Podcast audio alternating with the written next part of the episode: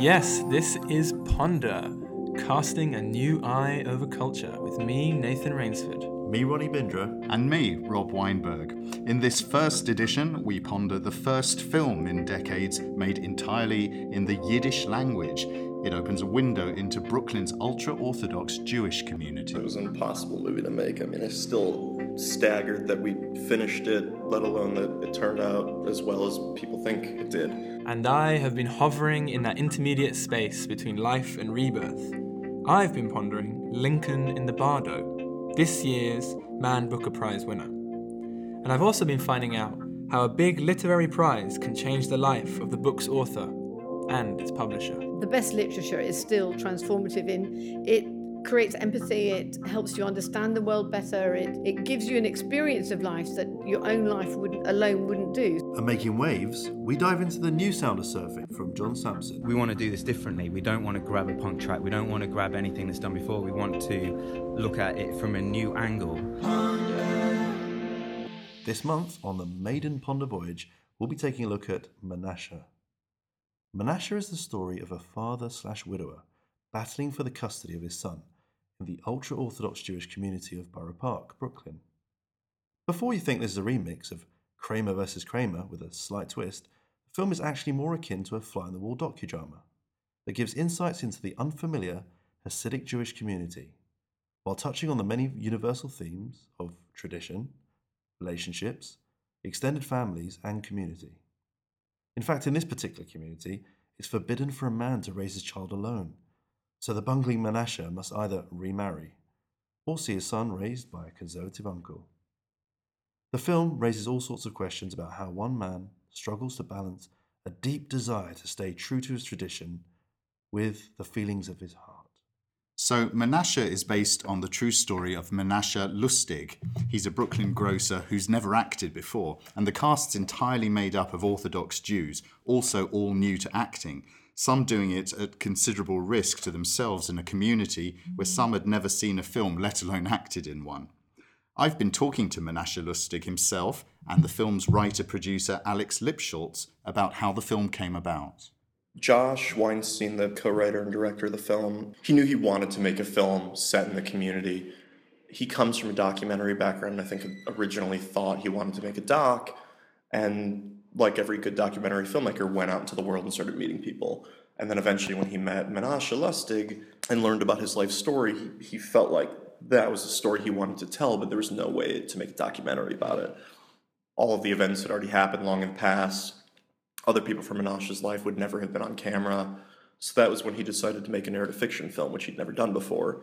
And he called me, given that I've, we've known each other for a while and I've produced a bunch of narrative fiction movies, and said, He met this amazing Hasidic guy, here's his life story.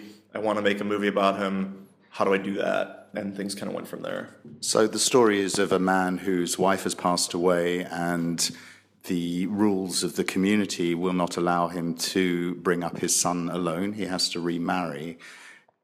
The story is based on your life? Yeah, meaning that I lived here in London, but after I grew up in New York, so after my wife passed away, I go back to, to New York. So the director says that he wants to make it based in Borough Park in New York City, the story. So that was how he made the story. How close is Menashe in the film to Menashe, the real person? I think very close. So were there experiences from your life that you then brought into the role? Of course, yes. Feelings for sure. I mean, he also agreeing that the director says that he takes a lot of points of my this, but I say it's very much more uh, related to my life. But he agrees that the feelings is most of this very the same feelings. Like feelings but not about this kind of even somebody's uh, missing a wife or family all kinds of even losing a job or losing a spouse. The feelings is very connected and and delivered here. The community itself is quite closed and I understand that maybe many members haven't been to see films or have TVs or mobile phones. So, was that a challenge for you to put yourself in a position of actually putting your whole community out there? If you ask me about about how they take it, like it's not it's it's not negative. It's like the truth on the table, all the cards on the table. That's true. But it wasn't an easy film to make in terms of finding the people to, to play in it. No, it's, it was an impossible movie to make. I mean, it's still staggered that we finished it, let alone that it turned out as well as people think it did. You know, most movies when you make them, you got you have a script and hire a casting director, and you try to cast movie stars or professional actors, and they come for auditions, and it's a fairly straightforward transaction. And with this, you know, convincing people who are not even allowed to watch movies, let alone act in them, to come in and trust you and, and participate and sort of put themselves in your hands took a very, very long time. And, you know, 99% of the Hasidic people we approach saying, hey, would you contemplate, would you consider talking to us about being in this movie, immediately had zero interest.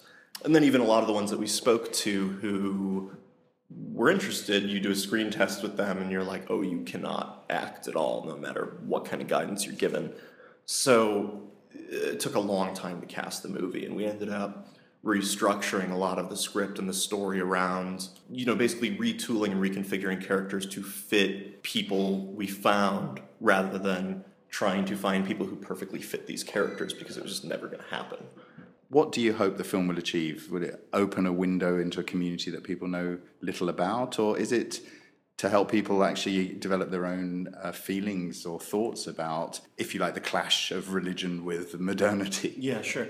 I mean, I think first and foremost, from the most basic perspective, I think it's a way for people to learn about this community, to learn more about it if they if they sort of knew about it, or to you know first engage with it if they really didn't know it at all, as, as many audiences don't.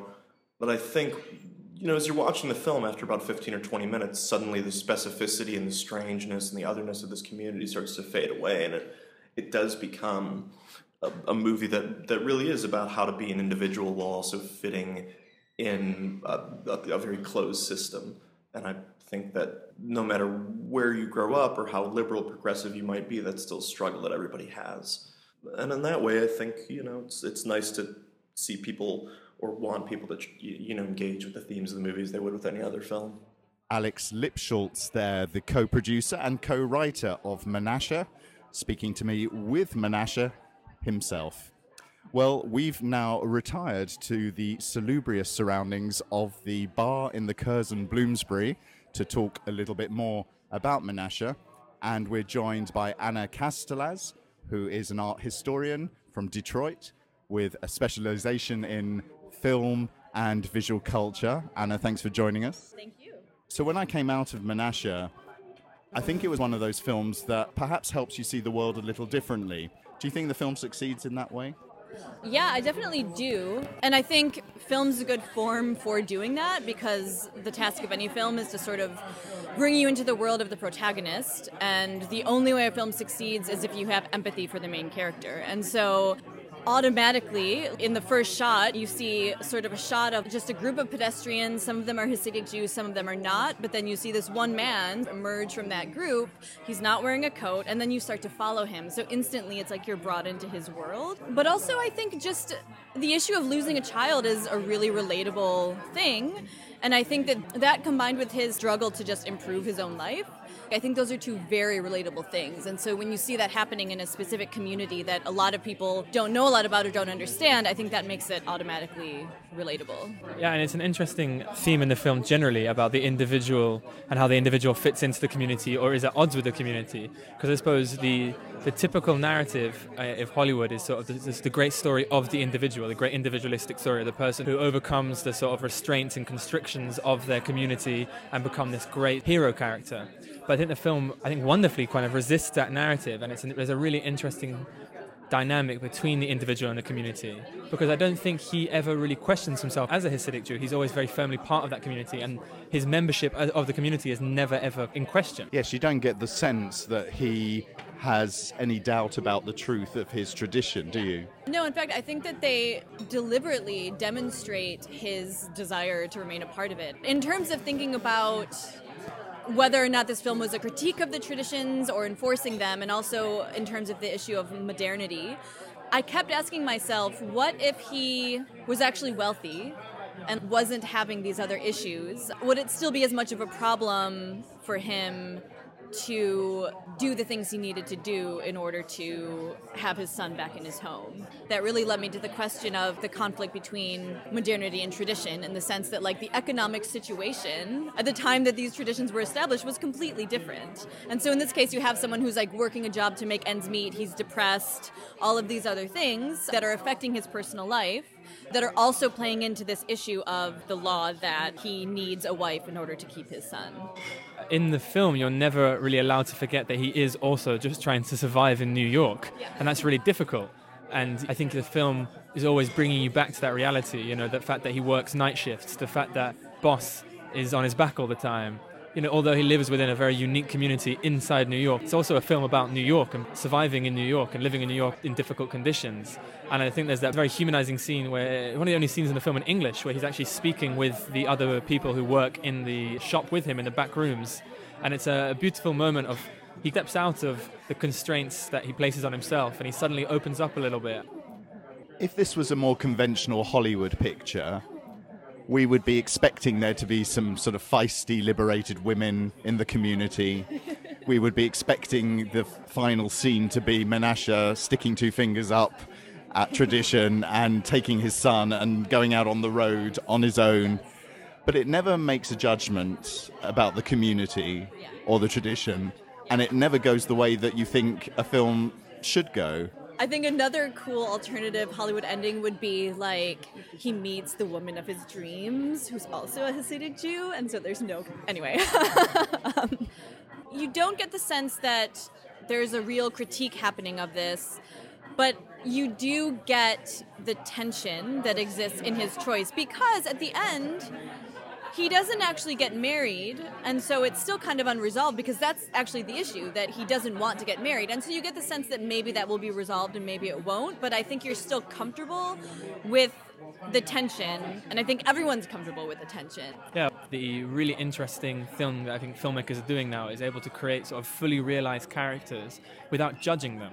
This film seems to create characters that are you know, very much living on the margins of society, and characters that are fully realized in all their quirks, yet we don't feel the filmmakers judging them in that same way that a lot of postmodern filmmakers seem to judge characters.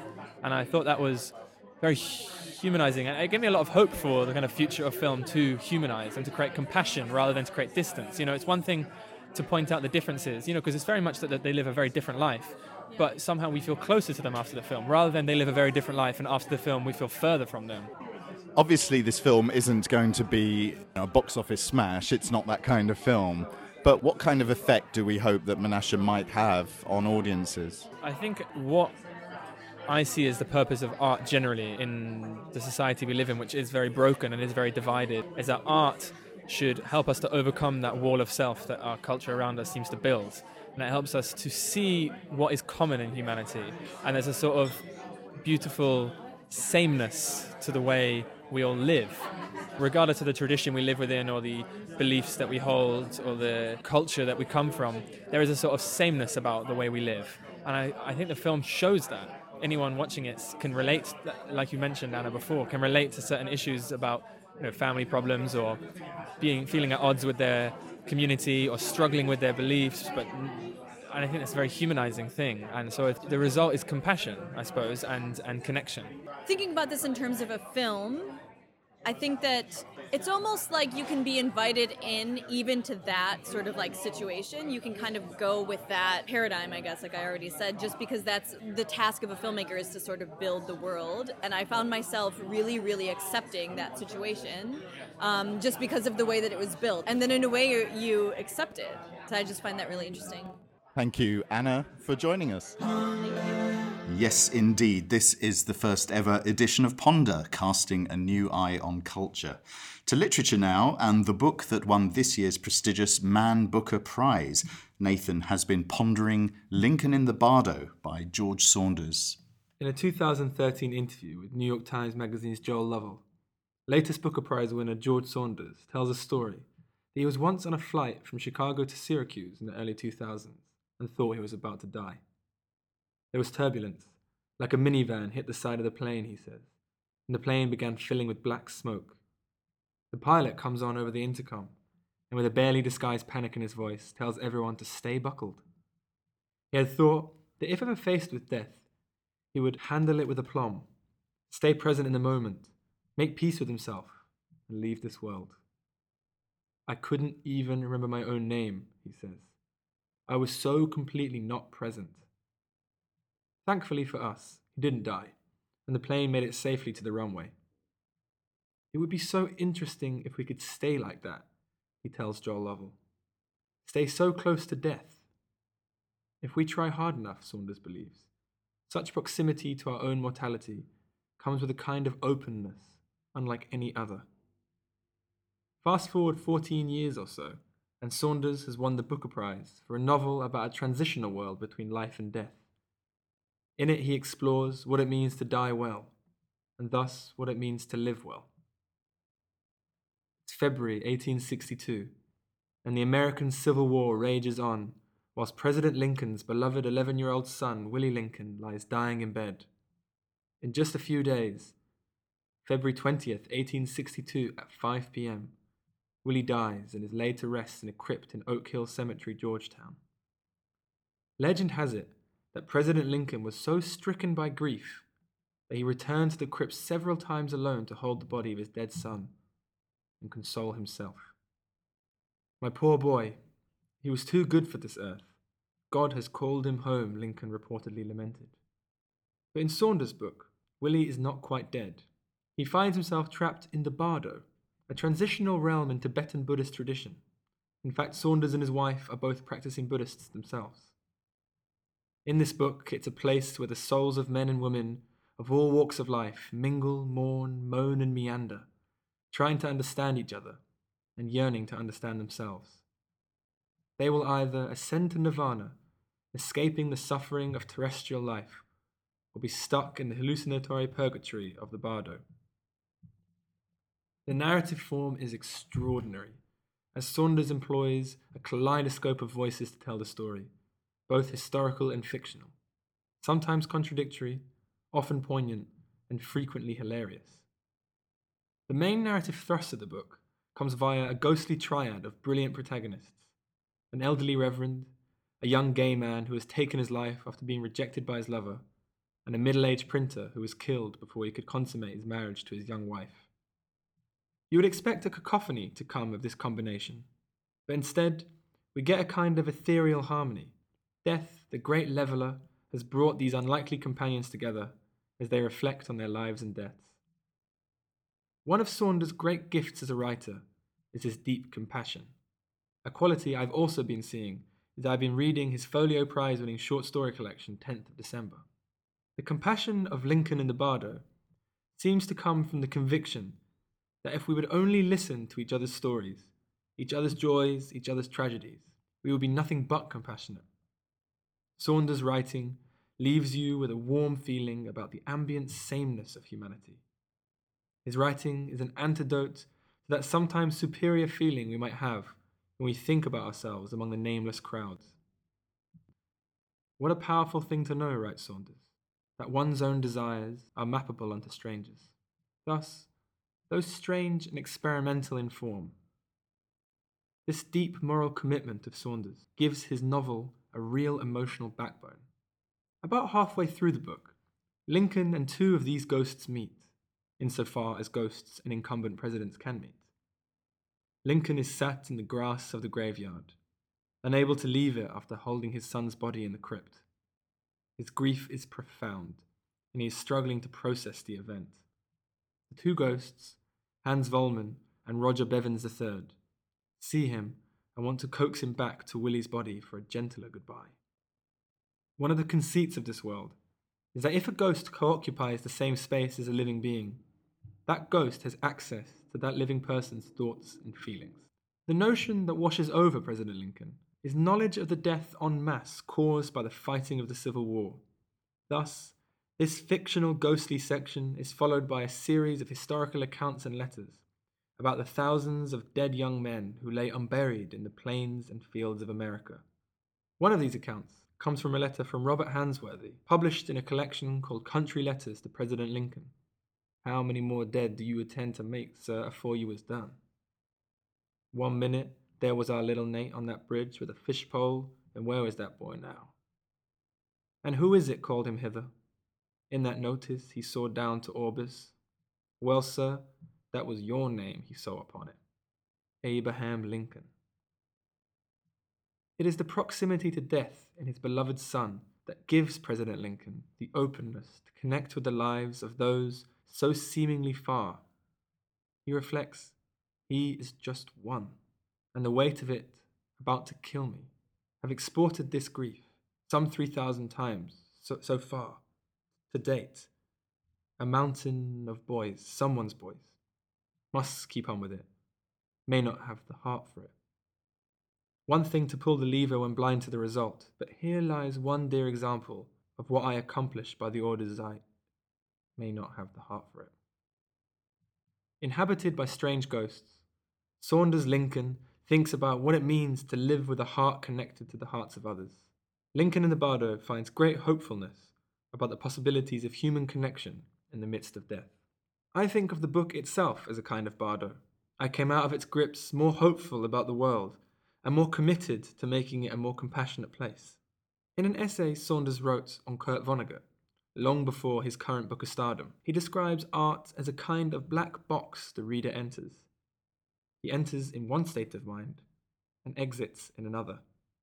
The writer gets no points just because what's inside the box bears resemblance to real life. He can put whatever he wants in there. What's important is that something undeniable and non trivial happens to the reader between entry and exit. The black box is meant to change us. If the change will be greater via the use of invented, absurd material, so be it. Whatever the merits of Lincoln in the Bardo, one thing's certain winning a major award like Lincoln in the Bardo did is going to take the book places. The Man Booker Prize is huge. Mm, Yeah, sales will go through the roof. In uh, 2015, the prize was actually won by uh, a Jamaican man, Marlon James. He wrote the book A Brief History of Seven Killings. And in 2016, it was won by Paul Beatty with his novel The Sellout. And both books were published by the same publisher, One Yes. World Publications. Yes, indeed, Oneworld Yeah. Publications. Two Man Booker Prizes, two years in a row. A very small company was then thrust into the limelight after three decades in business. I've been along to Oneworld's headquarters to meet its co founder, Juliet Mabey, to find out what makes a book a winner and what it means when you win. Obviously, it's a very high profile prize, not just in Britain, but all around the world. And winning the first time in 2015 had quite a big impact. It was a surprise. It was an author we were already publishing, so I think did put us on the radar. But winning a second consecutive year, I think, had a tremendous difference. Um, I love Marlon James' writing. I mean, um, his was the first novel I ever bought for our fiction list in 2009. It came out. His second novel, which was The Book of Night Women, and it's very rhythmic. It has a lot of Jamaican rhythm and language in it, which is just so rich and colourful. And his intellect is so strong. He writes these very big, complex books. So for me, I had A Brief History of Seven Killings on option, and I had the first sort of, you know, third to read to make the decision. And I just fell in love with it straight away. It just tingles up your spine. So, do you think that when a book has won a prize, is there a kind of a particular prize winning trait that books have? Are there kind of trends in what wins prizes? I don't think there is a trend. I mean, the Man Booker Prize in particular has a different set of judges every year. So it's very much their taste and it's what they have about 250 books to read. And it happens that the three books that we've ever had shortlisted for the Man Booker Prize have all been written by black authors. But I don't think that's what makes them stand out. I think they've all got interesting stories to tell. And I think I think it's quite hard to predict. So, do you think that the, the Man Booker Prize guarantees that the book will last, stand the test of time? Have there been Man Booker winners who maybe ha- have been one prize wonders, or does it kind of guarantee a writer's stardom? No, it, it definitely makes stars of the authors if they aren't already. There's no question about that. I mean, in our limited experience, you can see that if I rang up literally anyone in the world and said, Do you want to do an event with Marlon James or Paul Beatty? they would say yes at the drop of a hat. I mean, whereas an average author promoting an average book, it would be very difficult. They're books that will always stay in print, they will always stay on the shelf. And it's a prize that benefits not just that book from the author, it benefits their backlist, it benefits the next books they do. Mm. It puts them on a level of name recognition that every bookseller will recognize, that the public largely will will recognize. But it's growing in America as well. In Australia and Britain, it's a huge prize. I mean, it makes millionaires of them all, actually. So when a new book lands on your desk, what are you looking for as a publisher in fiction? well, I mean, I wouldn't say there's one specific thing, but the first thing that I really look for, and I think Marlon James, my first novel, is a good example of that, is the voice. To have something that just entrances you, it's just something that speaks, I'd almost say it speaks to your soul, but that sounds awfully corny, but it reverberates. And there's nothing that turns me off quicker than, than sort of slightly staid, boring writing. But I'm not alone in that. I think a lot of people look for that. The second thing I look for is really a, a book that takes me somewhere I haven't been before. So, which is why our list is, you know, it's in our name as well, Oneworld. Our list is so diverse because we're looking for stories across humanity's mm. diversity. And for me, I mean, I find it strange that publishing is now so interested in diversity or what they call inclusivity when for us that was what we were looking for all the time. It's really important for us that we showcase the experiences of people from all over the world. And our authors now come from literally every corner of the world. And we've got in our fiction list, we have something like 23 languages from over 35 countries showcased in the list. And the main reason to include translated fiction is to make sure we can include authors from everywhere where the writing is is good enough for us to publish. So I think having diverse worldviews and experiences of life as a human being in different contexts is really important for me. I was very struck by that when reading The Sellout because I think the impression I had, my first reaction was this is a segment of humanity or an experience, a human experience that I have not uh, read about before and that I have not experienced as a reader before. And it felt like such an education, actually, as well as being very, very entertaining as well. So I definitely see that in the in the book. Just a kind of more esoteric question to end. Just wondering if you could work with one author in history as a publisher, and as a reader yourself a lover of literature, if there was one author in history you could work with, who would it be and why? Um, apart from Shakespeare, obviously, um, I've got a particular penchant for Charles Dickens, mainly because he did exactly what you're talking about. He showcased a world that the readers of the time had not seen. They didn't know what poverty looked like. His books actually led to the poor laws in Britain. So fiction can be transformative by shining a light on a dark corner of the world or dark corner of our society, it can completely transform things. Like Cathy Come Home, the film, changed our attitude to homelessness and the way we treat homeless people and homeless people with children. And so I'd really love to work with Charles Dickens. Can a book still do that? Or is it now films and TV that do that? Well, if you ask the Publishing Association, they will say that books have a very creative role to play in all walks of culture. And the creative industries are often driven by literature. If you look at some of the best films, because they're the ones with plots, come from books. But no, I think books definitely can still do that.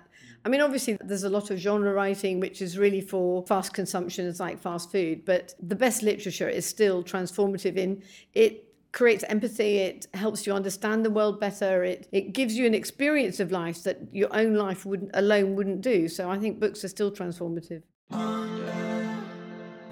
Juliet Mabey of Oneworld Publications talking to Nathan. So, we're going to end each edition of Ponder with an exclusive preview of new music, shared with us by the creative talent behind it. The music for Ponder has all been created by John Sampson, aka CJ Mirror, composer, sound designer, producer, artist, photographer, creator of surf soundtracks, and binaural field recordist. He's letting us in on an exclusive track and we've now come to the Wellcome Library to find out more about it. Thanks for joining us, John. You're very welcome. Thanks for having me. So, yes, I've been listening to this track and I've been blown away by how original it is, especially in the genre of surf soundtracks. I grew up with skateboard videos and 90s hip hop or punk music used to, you know, provide a soundtrack, and I'm guessing it's the same with surf videos from what little I saw. Can you tell me more about how this type of music became associated with surf soundtracks? Well, I, ki- I kind of grew up like you, listening to that sort of stuff. That's kind of what I was into, and that's kind of music that I used to make as well, like when I was a teenager and stuff. And then um, I guess the first thing that I saw that was a, a change of that is actually a film from the 70s called Crystal Voyager. And I got into it because a band that I liked like referenced it, and I was like, oh, if they like it, it's probably cool. And I checked it out, and it's this beautiful film uh, about a guy who makes his own surfboards. He's in California, and there's that whole California scene of you know you expect it to be Dick Dale and that guitar sound, you know, surf tone kind of guitar stuff. But the end sequence, it's like the end eight minutes, is cut to Echoes by Pink Floyd, and it's just waves, surf, shot on beautiful old film, and it's just like beautiful. And I was just like, yeah, that, that, that really works. Like I could watch that again and again and again, and and I did. And then like fast forward a few years, and I ended up um, working with a director who he directed surf films, but they were all shot in um, places you wouldn't. And I had no idea there was a big surf scene. So it was in Ireland and Iceland and the north coast of Scotland, east coast of England, like cold places, like but very beautiful and very different. Everything looked like really different to the whole surf scene that you'd expect to see when you when we watch these old surf videos. And so we were working with a company called Finisterre who were making clothing for surfers in this crazy environment where it's like yeah, they're up there at the minute actually filming right now and it's like minus three or something north coast of Scotland and they get up and they surf and there's amazing waves there but it's a whole different culture it's a whole different scene and so they they wanted to approach the music with that difference. And so they actually made me write an essay. They made, me write like uh, a guy there who, who was at the company was like, uh, we, we want to do this differently. We don't want to grab a punk track. We don't want to grab anything that's done before. We want to look at it from a new angle because that's how we're looking at it. That's how the surfers are working. They, they kind of have the whole culture is different in, in kind of a profound way.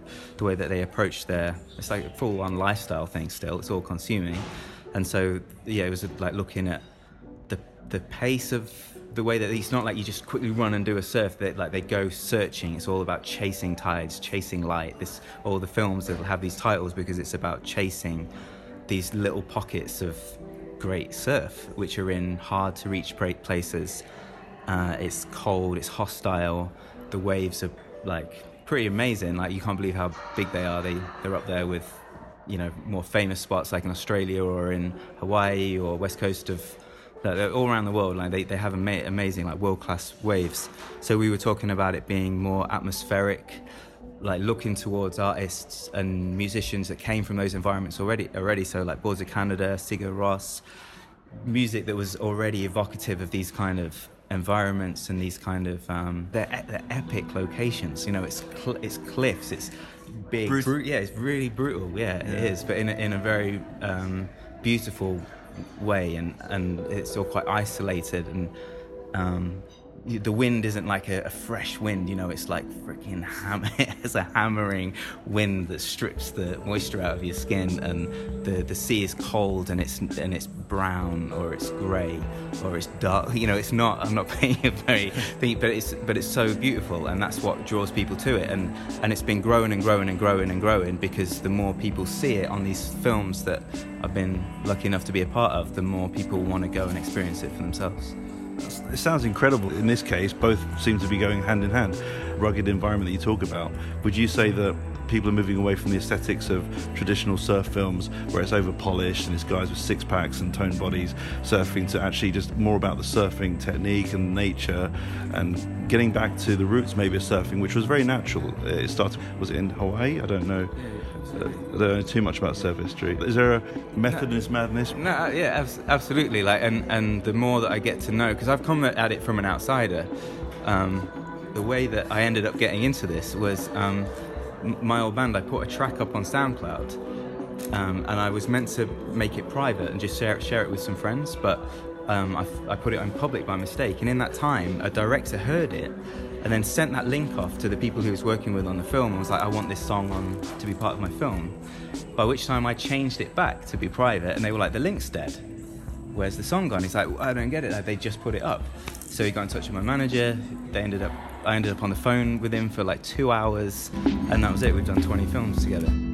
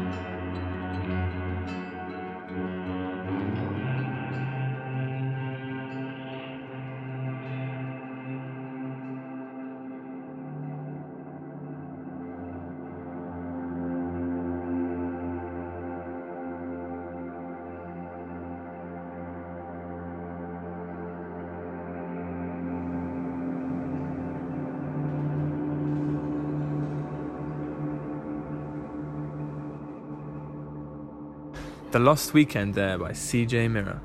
And that's available soon on the new album Static. More information via CJ Mirra's Instagram at CJ underscore Mirra. That's M I R R A. And if you have any thoughts, comments, music, art, or ponderings that you want to share, just go to the Ponder Facebook page, facebook.com forward slash pondercasters, and let us know what you think of the show. And if there's anything else you'd want to ponder further. So that's about it from us for now. We'll be back with a second Ponder podcast in a month's time. Don't miss it.